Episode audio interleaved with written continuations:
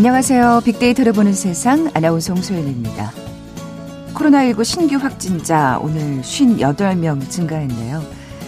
어, 다행히 닷새째 두 자릿수가 유지되고는 있습니다만 뭐 아직까지도 곳곳에서 불안한 상황은 이어지고 있죠.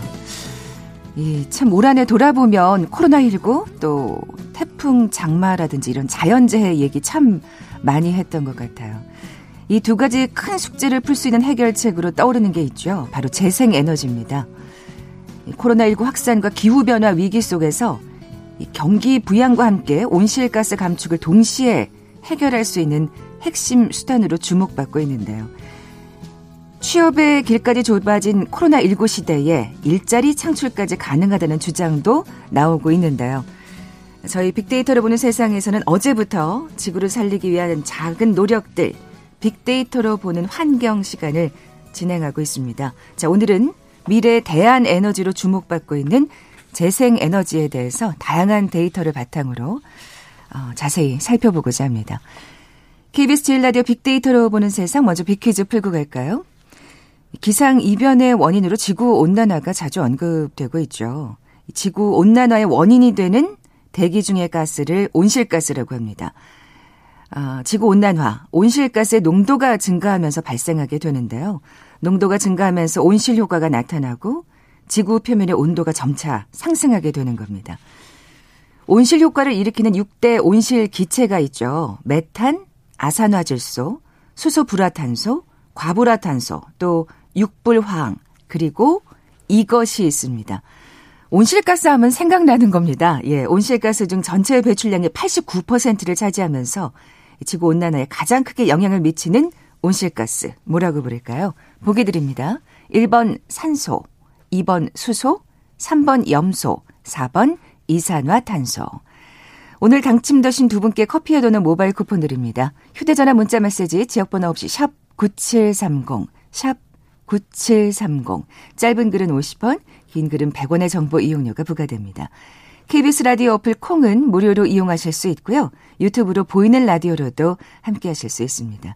방송 들으시면서 정답과 함께 다양한 의견들 문자 보내주십시오.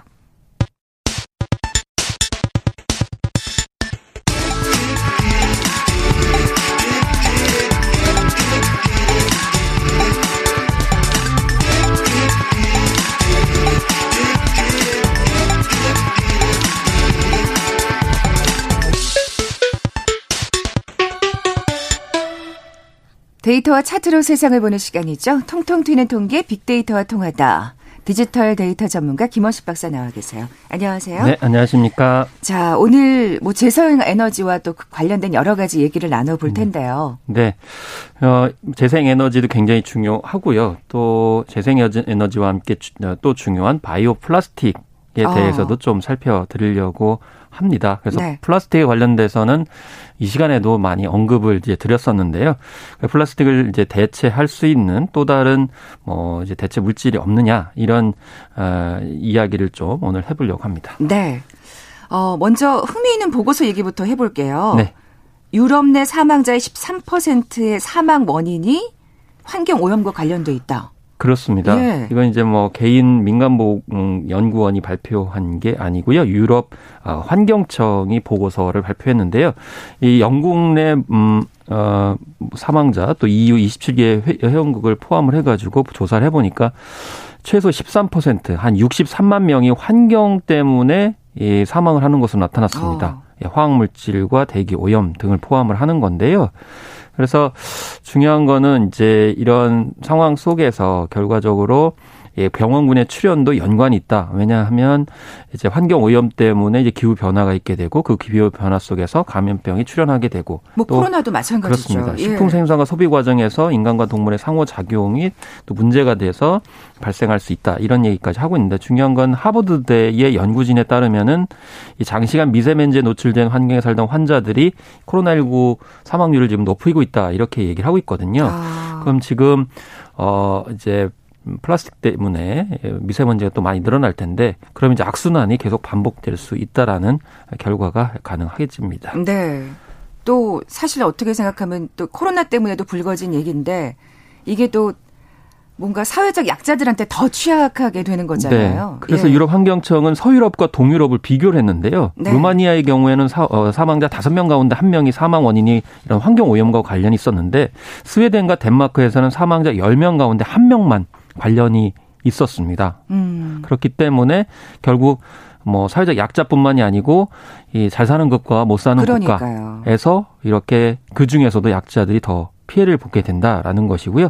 그래서 가난한 사람들은 이상 기후에 불균형적으로 노출되고 목숨까지도 잃을 수 있는 거고 또 이들이 어디에 살고 어디에서 일하고 어느 학교에 다는지와도 연관이 되어 있기 때문에 이런 점들을 생각을 해서 이 건강과 환경을 어, 고민하는 측면에서 녹지의 중요성을 강조하고 있고요. 또 교통량과 아, 고기 소비를 음. 줄이고 화석 연료 보조금을 없애는 방안을 유럽 환경청이 이 보고에서 이제 제언을 하고 있습니다. 네. 뭐 그러니까 코로나 divide라는 또 신용어도 생기게 그렇습니다. 됐잖아요. 경제적인 측면에서의 예. 양극화 문제 차별뿐만이 아니고 이렇게 네. 생명에 관련돼서도 그러니까요.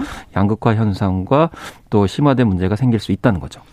신데믹 위기에 처했다 인류는 네. 신데믹은 또 뭔가 이 팬데믹은 알아도 신데믹은 처음 들어보는데요. 그러니까 예. 이제 90년대 중반에 미국의 커네티컷 대학의 이제 의학 인류학자 메릴 싱어가 처음 네, 처음 썼는데요.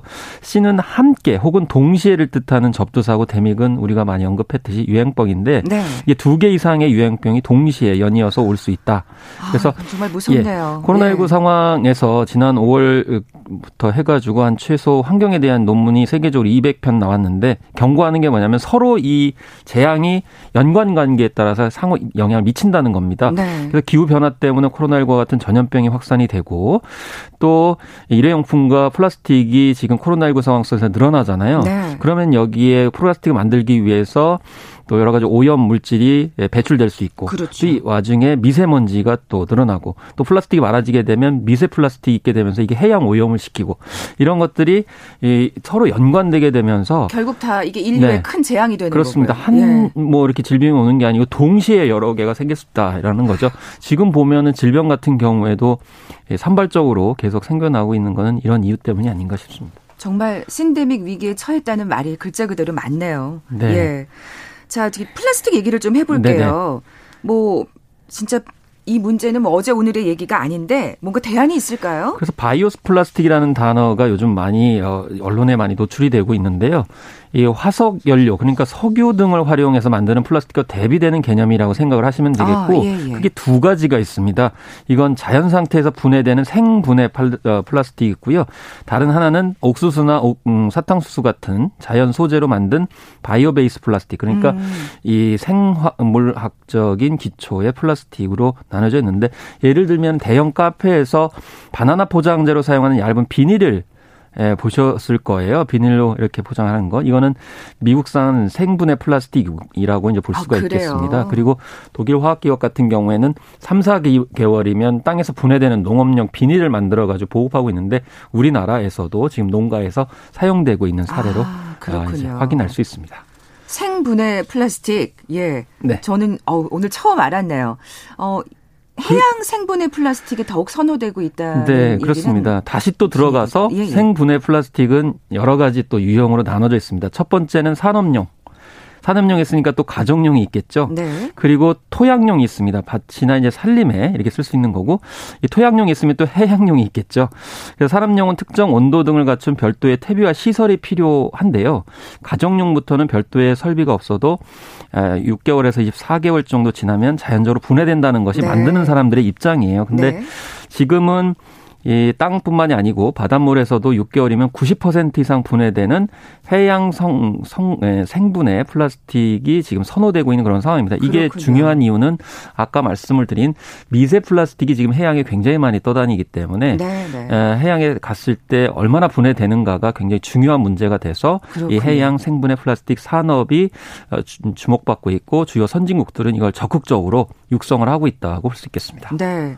그래요. 더 이상 그 해양 생물이 뭔가 플라스틱에 막 걸려 있다든지 갇혀 있다든지 이런 끔찍한 그렇죠. 사진은 더, 더 이상 안 봤으면 참 좋겠다는 생각이 걸려 들거든요. 있는 건 예. 해양 생물의 생명만이 문제가 아니고 이 바닷고기 안에 들어 있는 미세 플라스틱을 우리가 그대로 이제 그렇죠. 어류를 섭취하게 되면서 음. 아 이제 우리 몸 안으로 들어오기 때문에 이런 문제가 단지 해양 생물만의 문제는 아니라는 점이죠. 그렇죠. 어, 그러면 좀 더 자세히 이 바이오 플라스틱 제조 기술에 대해서 얘기를 해볼까요? 이게 이제 원리를 좀 설명을 드려야 되는데 가장 각광받는 신기술은 셀룰로스와 키틴을 기반으로 한 아, 기술입니다. 이게 예, 이제 지금 현재 석유 기반으로 생산하고 있는 플라스틱이 3억 톤인데 이 셀룰로스와 키틴을 결합한 예, 바이오 플라스틱은 100억에서 1000억 톤을 자연에서 생산할 수 있어서 각광을 아, 받고 있어요. 그렇군요. 그런데 주목을 하셔야 될 게 이게 썩으려면은 자연 식물 성분, 셀룰로스로 돼 있어야 되고요. 그런데 자연 성분으로만 돼 있으면 안 돼요. 왜냐하면 이게 물렁물렁해지잖아요. 흐물흐물해지니까 그렇죠, 그렇죠. 이걸 이제 내구성 혹은 기적 물성이라고 하는데 이거를 보완을 해줘야 되거든요. 그 보완을 해주는 것이 바로 키틴인데 키틴은 곤충이나 또 개, 가재 이렇게 각각류의 표피를 일으키는 아. 성분이에요.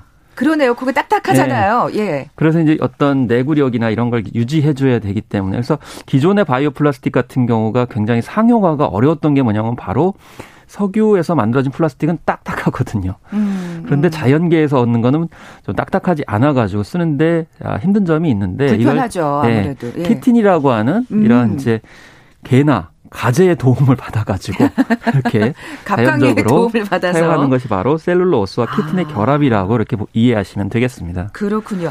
아, 뭐 이렇게 설명해 주시니까 지금 정말 이해가 잘 되는데요. 우리 국내 기업들은 지금 어떤 상태인가요? 근데 이제 예. 어, 플라스틱 연구 굉장히 많이 하고 있는데 좀 답답한 부분들을 먼저 말씀을 드리면은 이 제품을 내놓고 있는데 시장 확대 어려움을 겪고 있다는 예, 하소연을 하고 있습니다. 그 아, 이유는 네. 앞서도 제가 산업용, 가정용, 뭐 토양용, 해양용 말씀드렸잖아요. 네. 근데 우리나라는 지금 인증을 받을 수 있는 등급이 산업용밖에 없어요. 근데 산업용은 58도의 온도와 퇴비, 미생물 등 특정 조건을 갖춘 설비에서 분해되는 등급이기 때문에 이 논밭이나 바다 등 자연 조건에서 생분해 되는 것을 만들려고 해도 마땅한 등급이 없는 그런 아이고, 상황이라는 것이고 이게 그 뭔가 예. 제조 기술의 발전에 지금 발맞추는 그렇죠. 그 제도가 예. 없는 셈이네요. 앞서서 예. 이제 독일에서 논밭에서 어, 썩는 그런 비닐 생산한다고 말씀드렸잖아요. 그러니까 그걸, 그걸 그냥 수입하는 수준이 되는 거죠. 아. 그리고 인증 절차도 복잡하다. 그래서 환경부 산하의 어, 한국 환경산업 기술원이 담당을 하는데 이게 생분해 플라스틱을 만드는 공장 부지가 없으면 인증 신청 자체를 할 수가 없고요. 음. 그리고 미국과 독일, 일본 등에서는 다수의 민간 기관이 인증을 담당하고 있는데 우리나라에서는 이제 환경부 산하 의 공기업에서만 인증을 담당하고 있고요. 또 샘플 발굴에서 성분 함량을 기준으로 해외에서는 인증을 받을 수 있는데 우리나라에는 제출해야 하는 서류가 세네 배 많고요. 기간도 9개월에서 18개월 정도여서 해외 아이고. 국가들이 6개월에서 9개월 정도밖에 안 걸리는 게 비해서는 너무 오래 걸린다. 그러니까 너무 이제 조건을 까다롭게 하는 것은 좋은데 너무 이제 인증 절차가 복잡하다라는 음. 하소연을 하고 있다는 점, 이 점은 앞으로 전향적으로 검토를 해봐야 될 그러니까요. 점이 아닌가라는 생각이 들고 예. 민간 기관에 좀 신뢰할 만한 기관들이 좀 담당을 여러 개 하는 게 중요하죠. 왜냐하면 분산을 시키면 그 절차가 줄어들 수 있거든요. 근데 그렇죠. 지금은 한 곳에서만 하다 보니까 워낙 기간이 오래 예, 걸리는 거죠. 밀려 있을 가능성이 아. 높다 이렇게 볼 수가 있는 것이라서 네. 이런 점을 좀 신경을 써야 되겠습니다. 제도가 뒤쳐져 있으면 안 되죠. 네. 근데 또 뭐 논란이 있다는 얘기 얘기는 어떤 일단 얘기일까요? 이제 문제 제기를 하시는 분들은 있는데 첫 번째 생분해 플라스틱이 아까 뭐 몇 개월 만에 썩는다고 그랬는데 네네. 네. 생각보다 잘 썩지 않는다. 그래서 아. 영국의 환경단체인 그린 얼라이언스가 이 대부분의 소비자가 생분해 플라스틱이 친환경적이라고 믿고 있는데 오히려 일반 플라스틱을 사용하는 것이 최악의 선택지가 아닐 수도 있다. 이렇게 아이고. 우회적으로 얘기를 하고 있는데 그 이유는 생산과 사용 과정에서 보면은 이 환경에 영향을 미치는 요소도 있고 썩지도 않고 그래서 일정 조건 예를 들면은 한 생분해 플라스틱 50도 이상에서 분해가 되는 거로 이렇게 나타나고 있는데 해양에 버려진 생분해 플라스틱의 대부분은 이보다 낮은 온도에서 떠돌아다닌다는 거죠. 아. 그렇기 때문에 일반 플라스틱과 마찬가지로 해양 상 대개를 파괴할 수 있다. 이름만 그러니까 무늬만 생분해 플라스틱이지 실제는 아니란 얘기잖아요. 그러니까 좀더 조금 더 분해가 될 수 있고 어떤 특정 조건에서만 분해가 빠를 수 있다라는 거죠. 그래서 아. 영국의 플리머스 대학에서 실험을 해봤어요.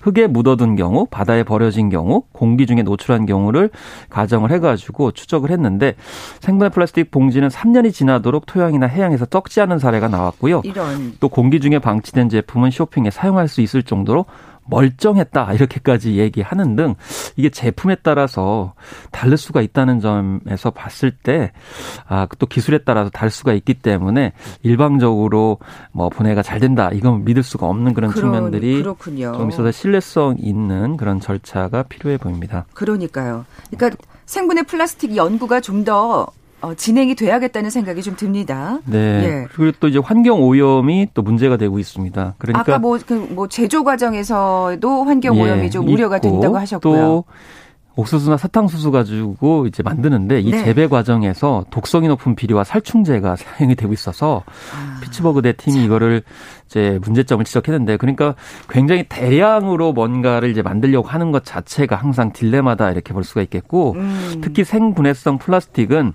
재활용을 할 수가 없어요. 왜냐하면 지금의 재활용 시스템들은 석유로 만든 플라스틱 재활용 시스템만 사용할 수 아. 있게 했죠. 그래서 네. 생분해 플라스틱도 결국에는 분해되는 데는 시간이 필요하거든요.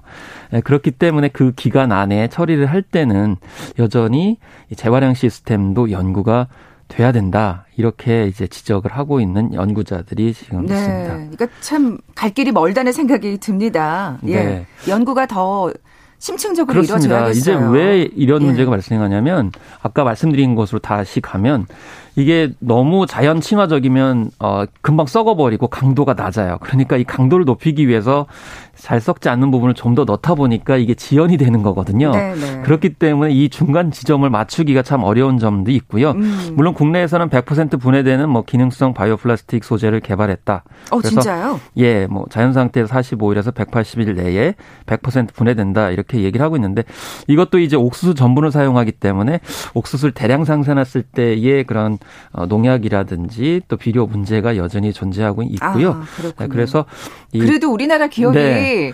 또뭘 만들었다 하니까 좀 반갑네요. 우리나라 기업들도 예. 이제 발빠르게 움직이고 있고요. 또 어, 이제 바이오 플라스틱 성분 같은 경우 앞서서 분해가 어렵다 이렇게 말씀을 드렸잖아요. 네. 근데 이걸 어떻게 분화시킬 것인가에 대해서 연구를 해봤죠. 그래서 이 결국에는 곰팡이가 아, 플라스틱을 분해시킨다라는 것을 찾아를 했는데 국내 예, 예. 국내 10곳의 토양에서 분리한 200여 개의 곰팡이 균주를 대상으로 분해 능력을 예, 최근에 어, 우리 연구진이 확인을 해 봤더니 7개 균주가 분해 능력이 있다는 아. 그 중에 한 곰팡이가 푸시콜라 아스틸레리아입니다. 좀 어려운데.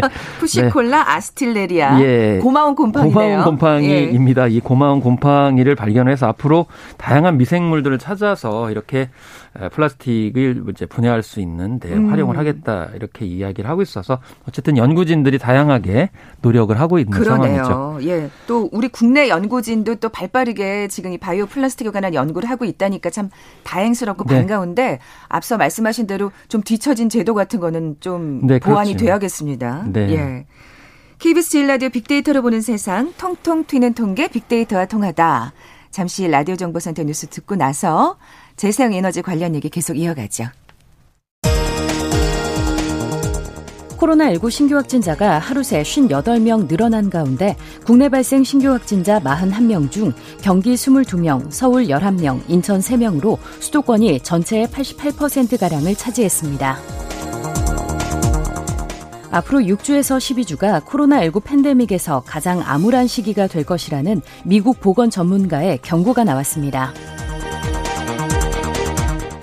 한국수력원자력의 월성 원자력발전소 1호기 조기 폐쇄 과정에 대한 감사 결과가 오후 2시쯤 공개될 예정입니다.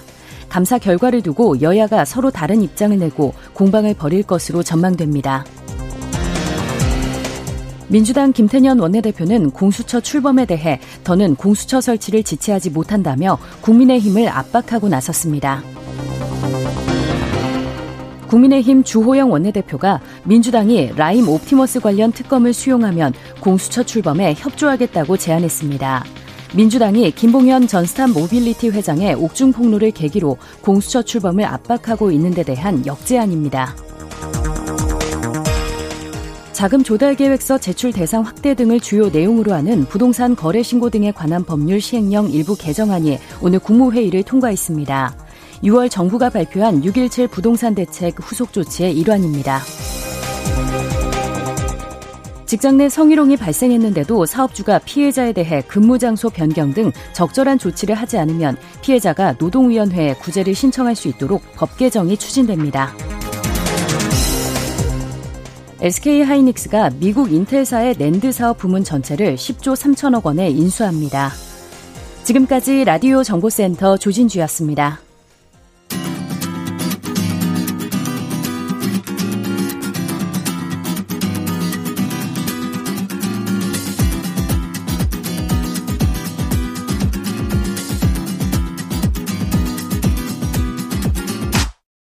KBS 일라디오 빅데이터로 보는 세상.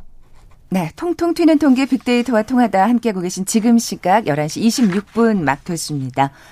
아, 김 박사님, 빅퀴즈 다시 한번 내주세요. 네, 지구 온난화의 원인이 되는 이 대기 중의 가스를 온실가스라고 하는데요. 이 온실가스를 일으키는 6대 온실 기체가 있죠. 그 중에 온실가스에서 전체 배출량의 89%를 차지하면서 지구 온난화에 가장 크게 영향을 미치는 온실가스가 무엇인지 맞춰주시면 됩니다. 1번 산소, 2번 수소, 3번 염소, 4번 이산화탄소 중에 맞춰주시면 됩니다. 네, 오늘 당첨되신 두 분께 커피와 도넛 모바일 쿠폰 드립니다. 정답 아시는 분들 저희 빅데이터로 보는 세상 앞으로 지금 바로 문자 보내주십시오. 휴대전화 문자 메시지 지역번호 없이 샵 9730, 샵 9730입니다. 짧은 글은 50원, 긴 글은 100원의 정보 이용료가 부과됩니다. 콩은 무료로 이용하실 수 있고요. 유튜브로 보이는 라디오로도 함께 하실 수 있습니다. 어, 9일 이사님께서 문자 주셨는데 오늘 신문에 세계 최초로 3, 4개월 안에 생분해되는 플라스틱을 우리 기업에서 개발했다고 그런 네. 뉴스가 나왔나 봐요. 그렇습니다. 네. 그래서 앞선 것보다 좀 몇 개월 더 빨리 어, 이렇게 한 것이고요. 네. 그리고 예, 대체적으로 이제 생분해 플라스틱 같은 경우에는 불투명해요. 거기가 뭐, 뭘 자꾸 이제 섞기 때문에 해서 아. 여기처럼 이렇게 투명해야 쓰고 싶은 마음도 듣게 되는데 이번에 이제 개발을 한 거 보니까 이제 투명한 그런 측면이 있어서 아, 진짜요? 예, 기존 플라스틱에서의 어떤 장점 이런 것을 많이 따라갔다 이렇게 생각이 오. 들죠. 그래서 스티브 잡스가 이런 디자인과 어떤 이 재질감 이런 것도 굉장히 중요하다고 했었잖아요. 그래서 그런 미관적인 어떤 측면들도 대체 플라스틱을 쓰는 데 있어서 굉장히 중요하지 않나라고 음, 저는 생각을 합니다. 또 그런 게 보완이 되는 걸 국내 기업이 만들었다고 하니까 반갑네요. 네, 연구 많이 하고 계시죠. 그런가 네. 봐요. 예. 자, 재생에너지를 구체적으로 좀 이번엔 살펴볼까요? 네, 그렇습니다. 이 재생에너지 같은 경우는 지금 우리나라 기업에서도 미국의 변화를 잘 봐야 되는데요. 그 이유는 뭐냐면은 만약에 화석 연료를 줄이게 되면은 이 자동차 수출에도 굉장히 영향을 미치기 때문입니다. 네. 그래서 스탠퍼드와 UC 버클리 공동 연구팀에 따르면은 미국의 모든 주가 2030년까지 화석 연료의 80%를 신재생 에너지 전환하겠다 이렇게 밝혔고요. 50년까지는 100%입니다. 특히 캘리포니아 주 같은 경우는 2045년까지 100% 친환경 재생 에너지 실현 계획을 발표를 했는데 어 인상적인 것은 지난달 23일에 2035년부터 내연기관차 신차 판매를 전면 중단하겠다 이렇게 얘기를 했거든요. 야. 그러면 우리나라에서 자동차 수출을 많이 하는데 이 내연 기관차는 음. 결국 전기 자동차로 이 바꿔야 되는 그러네요. 그런 상황이 이제 벌어지고 있는 거고요. 물론 우리나라에서도 전기 자동차에 발빠르게 움직이고 있기는 합니다. 그리고 미시간주 같은 경우에도 10억 달러 규모의 어 이런 투자 계획을 밝혔습니다. 뭐 저, 어, 전기 그리드라든지 또 자동차 전기화도 있었고요. 워싱턴주는 전력 발전의 70% 이상을 수력으로 충당할 음. 계획이다. 또 아이오와주와 사우스 다코다주 같은 경우에도 점점 이제 풍력을 늘리겠다 이렇게까지 얘기를 하고 있기 때문에 이런 미국 등의 그런 움직임이 그러니까요. 결국 우리 산업에도 영향을 미치고 있기 때문에 여기에 발빠르게 움직여야 된다 이런 네. 지적들이 나올 수밖에 없습니다. 지금 미국이 굉장히 그 재생에너지 시대에 적극적으로 지금 네. 어, 참여하고 있네요. 근데 이제 예. 이번 대선이 그 분기점이 될 것이다라는 지적들이 많습니다. 그래요. 그러니까 누가 대통령이 되느냐에 따라 달라질 것이다. 근데 트럼프는 사실 좀 그렇지 않잖아요. 네, 트럼프는 예. 뭐 시간에 말씀드렸지만 파리 기후 협약을 뭐 탈퇴하고 그러니까요. 왜냐하면 이제 기존의 이제 산업 이제 패러다임을 대변하고 있는 인물이기 때문이고요. 상대적으로 존 바이든 같은 경우 어, 조 바이든 같은 경우에는 미국 전력 생산의 60% 이상을 차지하는 석탄과 어, 천연가스를 재생에너지로 대체하겠다. 아. 2050년까지 온실가스 배출을 제로화하겠다. 그리고 전기차 지원 정책도 보다 세밀하게 만들겠다. 이렇게 얘기를 하고 있기 때문에 아, 공약을 내세웠군요. 예, 그렇기 예. 때문에 아무래도 조 바이든이 당선이 되게 되면 앞서서 말씀을 드린 이제 그린 뉴딜 정책이 탄력을 받게 되고 음. 또 미국도 본격적으로 이쪽으로 가게 되면서 우리 수출 어떤 구도도 변화될 가능성이 그러네요. 높다 이렇게 얘기하고 있는데 그렇지만 지금 미 대선에서 누가 될지 아무도 지금 예측을 못하고 있고 전문가들 사이에서도 너무 어렵다 이렇게 얘기를 네. 많이 합니다. 공식적으로는 뭐 바이든이 우선인데 그렇지 않을 것이다라고 하는 예측도 네. 상당히 많기 때문이죠. 근데 지구 환경을 위해서는 조 바이든이 돼야 될 것 같다는 생각이 지금 얼핏 드는데 네. 어그 사실은 이 대통령 후보뿐만이 아니라 네. 뭔가 이런 굉장히 적극적으로 기업들. 재생에너지에 네. 관련돼서 적극적으로 나서는 기업들도 많다면서요. 그렇습니다. 구글, 애플 등 글로벌 기업들이 재생에너지를 많이 쓰고 있고요. 어, 100% 재생에너지로 가동하는 생산시설 자사가 이제 보유하고 있는 것뿐만 아니라 납품업체한테도 이걸 요구하고 있습니다. 어. 그래서 대만의 이제 기업한테 2050년까지 애플사의 경우에는 이제 이렇게 요구를 했어요. 전력수를 100% 재생에너지로 충당을 해라. 이렇게 어. 예, 이제 얘기를 했고요. 그 그리고 BMW 같은 경우도 우리나라 기업한테 뭐 전기차에 들어가는 배터리라든지 또 예, 이런 것들을 이제 재생에너지로 생산해 가지고 공급해 달라 이렇게 얘기를 하고 있는데 음. 이 RE100 그러니까 리100 그러니까 리100이라는 캠페인이 있습니다. 네. 이게 뭐냐면은 어, 이제 기업이 사용하는 전력량 100%를 재생 에너지로 충당하겠다라고 하는 캠페인이고 이게 비영리 환경단체가 주도를 하는 건데 에, 여기에 기업이 한 전 세계 242개 기업이 가입을 해가지고 기업들도 이렇게 녹색 전력 을 이제 쓰겠다 이렇게 아. 얘기를 하고 있어서 이런 점들이 또 어, 앞으로 이제 세계 경영계 기업계에 미칠 영향도 우리가 살펴봐야 된다고 볼 수가 있겠습니다. 네. 리뉴어블 에너지 100. 예, 이 캠페인에 진짜 많은 기업들이 참여를 해야 네. 되겠어요. 근데 네. 이런 측면이 있을 수 있거든요. 아니 그런 거 했다가 결국 이익이 줄어드는 거 아니냐. 뭐 기존에 근데 얼핏 생각하면 네. 그런 생각이 들 수 있어요. 그렇습니다. 예. 그래서 조사를 한번 해봤어요. 네. 그래서 컨설팅 업체에서 조사를 해봤는데 여기에 가입한 152개 기업이 3,500개 경쟁사와 비교했을 때 어떤 재무적 성과를 가졌느냐 이렇게 해보니까 평균적 이상의 재무적 성과를 나타냈고요. 순이익률과 세전 영업이익 모두 높게 나타난 것으로 이렇게 나타났는데 아, 무엇보다도 이 기업들이 사실은 전략적으로 생각하는 거는 기업 평판입니다. 그러니까 기업 평판이 좋아지게 되면 폭넓은 사업의 이점으로 이어진다는 점을 알고 있기 때문에 결국 장기적으로 예. 보면 기업의 이익이 된다 말씀이시죠. 예, 그런 것을 알고 있기 때문에요. 보다 이렇게 점, 전체적인 어떤 그런 전략이 필요해 보이는 거죠. 그러네요. 어, 우리 이제 태양광 패널에 관한 얘기를 좀 이번엔 해볼 텐데 이게 또 논란이 있나 봐요. 그래서 낙과 수은과 같은 중금속이 토양과 수질에 심각한 영향을 줄 수 있다. 이렇게 이번에 뭐 장마 태풍이 있게 되면서 언론사에서 이제 지적을 아, 하기도 했었고. 그러니까 태양광 패널에 네. 그런 중금속이 포함되어 있나요? 네, 뭐 그런 이제 연구 결과들을 언론사에서 보도를 하기도 했었는데요. 네. 그렇지만은 이제 그때 연구에 참여했던 관계자에 따르면은 이 당시 실험을 재열할 수가 없는데 샘플을 선정하는 과정에서 오류가 있거나 이물질이 섞였을 가능성이 있다. 문제는 아.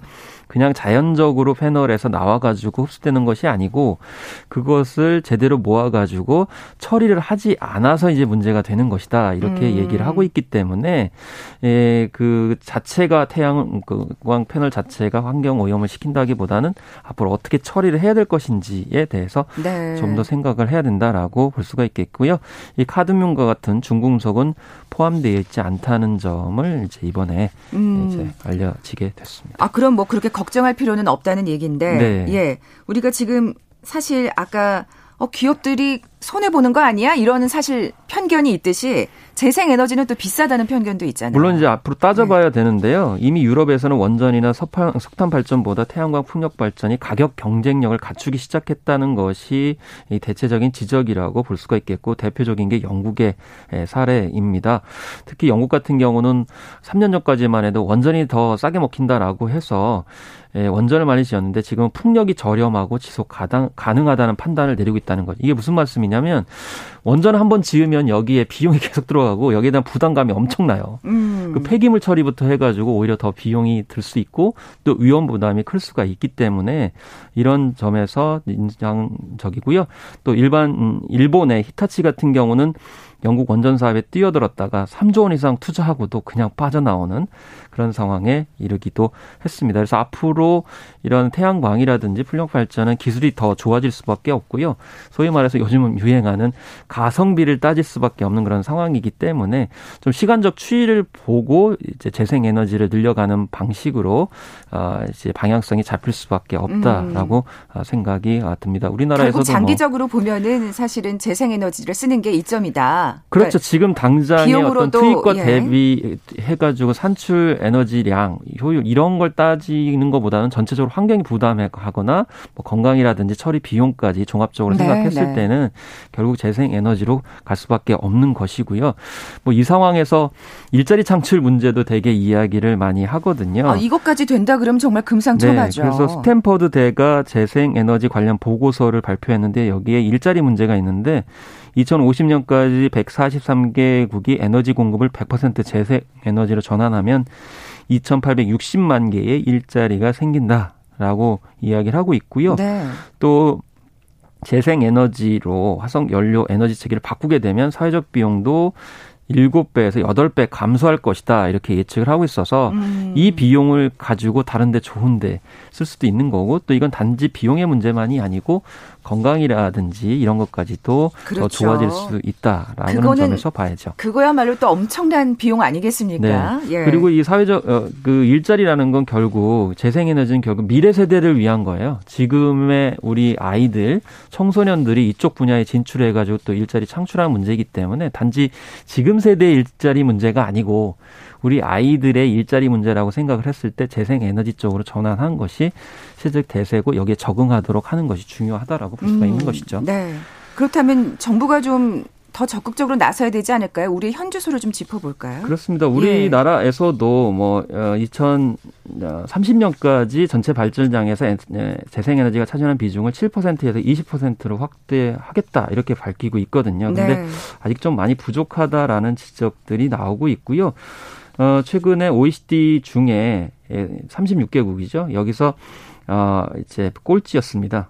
아, 그리고 그렇군요. 예, 그 비중이요. 그리고 미세먼지에 관해서도 한국이 좀좀 소극적인 거 아니냐 이렇게 얘기를 하고 있는 그런 상황이고요. 네, 네. 그렇기 때문에 중앙정부뿐만이 아니고 지자체 또 국회에서도 좀 과감한 정책들을 마련해야 된다라는 지적들이 많이 나오고 있고 특히 우리나라는 석탄 발전소 폐쇄 문제 이것이 이제 이런 평가들을 좌우하는데 굉장히 중요해 보인다라고 생각이 아, 듭니다.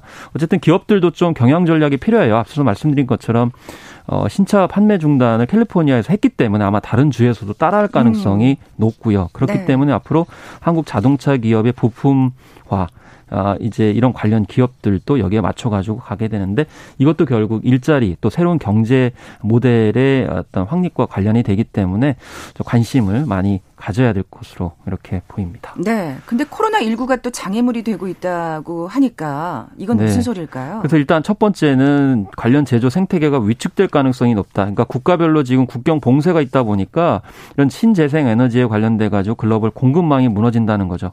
그래서 아. 어 결국 유기적으로 사실은 태양광에 관련돼서 또 이 패널이나 이런 것들을 이제 생산하고 그것을 다시 또 이렇게 조립하고 이런 과정들이 있어야 되는데 이게 이제 끊어지게 되는 거죠. 아. 그러다 보면 신재생 에너지 산업화 확립이 좀 더뎌질 수 있다 이런 지적들이 나오고 있어서 결국 코로나19도 빨리 극복해야 그러겠네요. 신재생 에너지가 이제 더 확산되는데 중요할 수 있다라는 점을 이제 말씀드릴 수가 있겠고요. 네. 네. 자, 통통 튀는 통계 빅데이터와 통하다 디지털 데이터 전문가 김원식 박사와 함께했습니다. 고맙습니다. 네, 감사합니다. 자, 비퀴즈 정답 4번 이산화탄소였죠? 커피와 도넛 모바일 쿠폰 받으실 두 분입니다. 5232님, 그리고 1686님께 선물 보내드리면서 물러갑니다. 빅데이터로 보는 세상 내일 뵙죠. 고맙습니다.